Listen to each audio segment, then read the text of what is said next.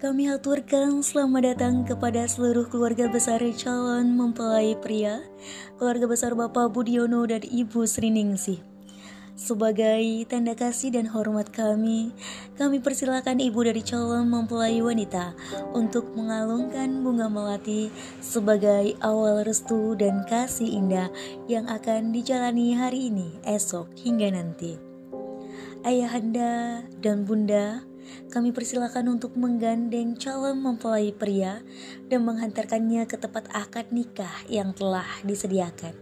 Kami persilakan juga untuk keluarga besar calon pengantin pria untuk memasuki ruang akad nikah. Dan kami persilakan untuk seluruh keluarga besar calon mempelai pria dan juga para tamu undangan untuk menempati kursi yang telah disediakan.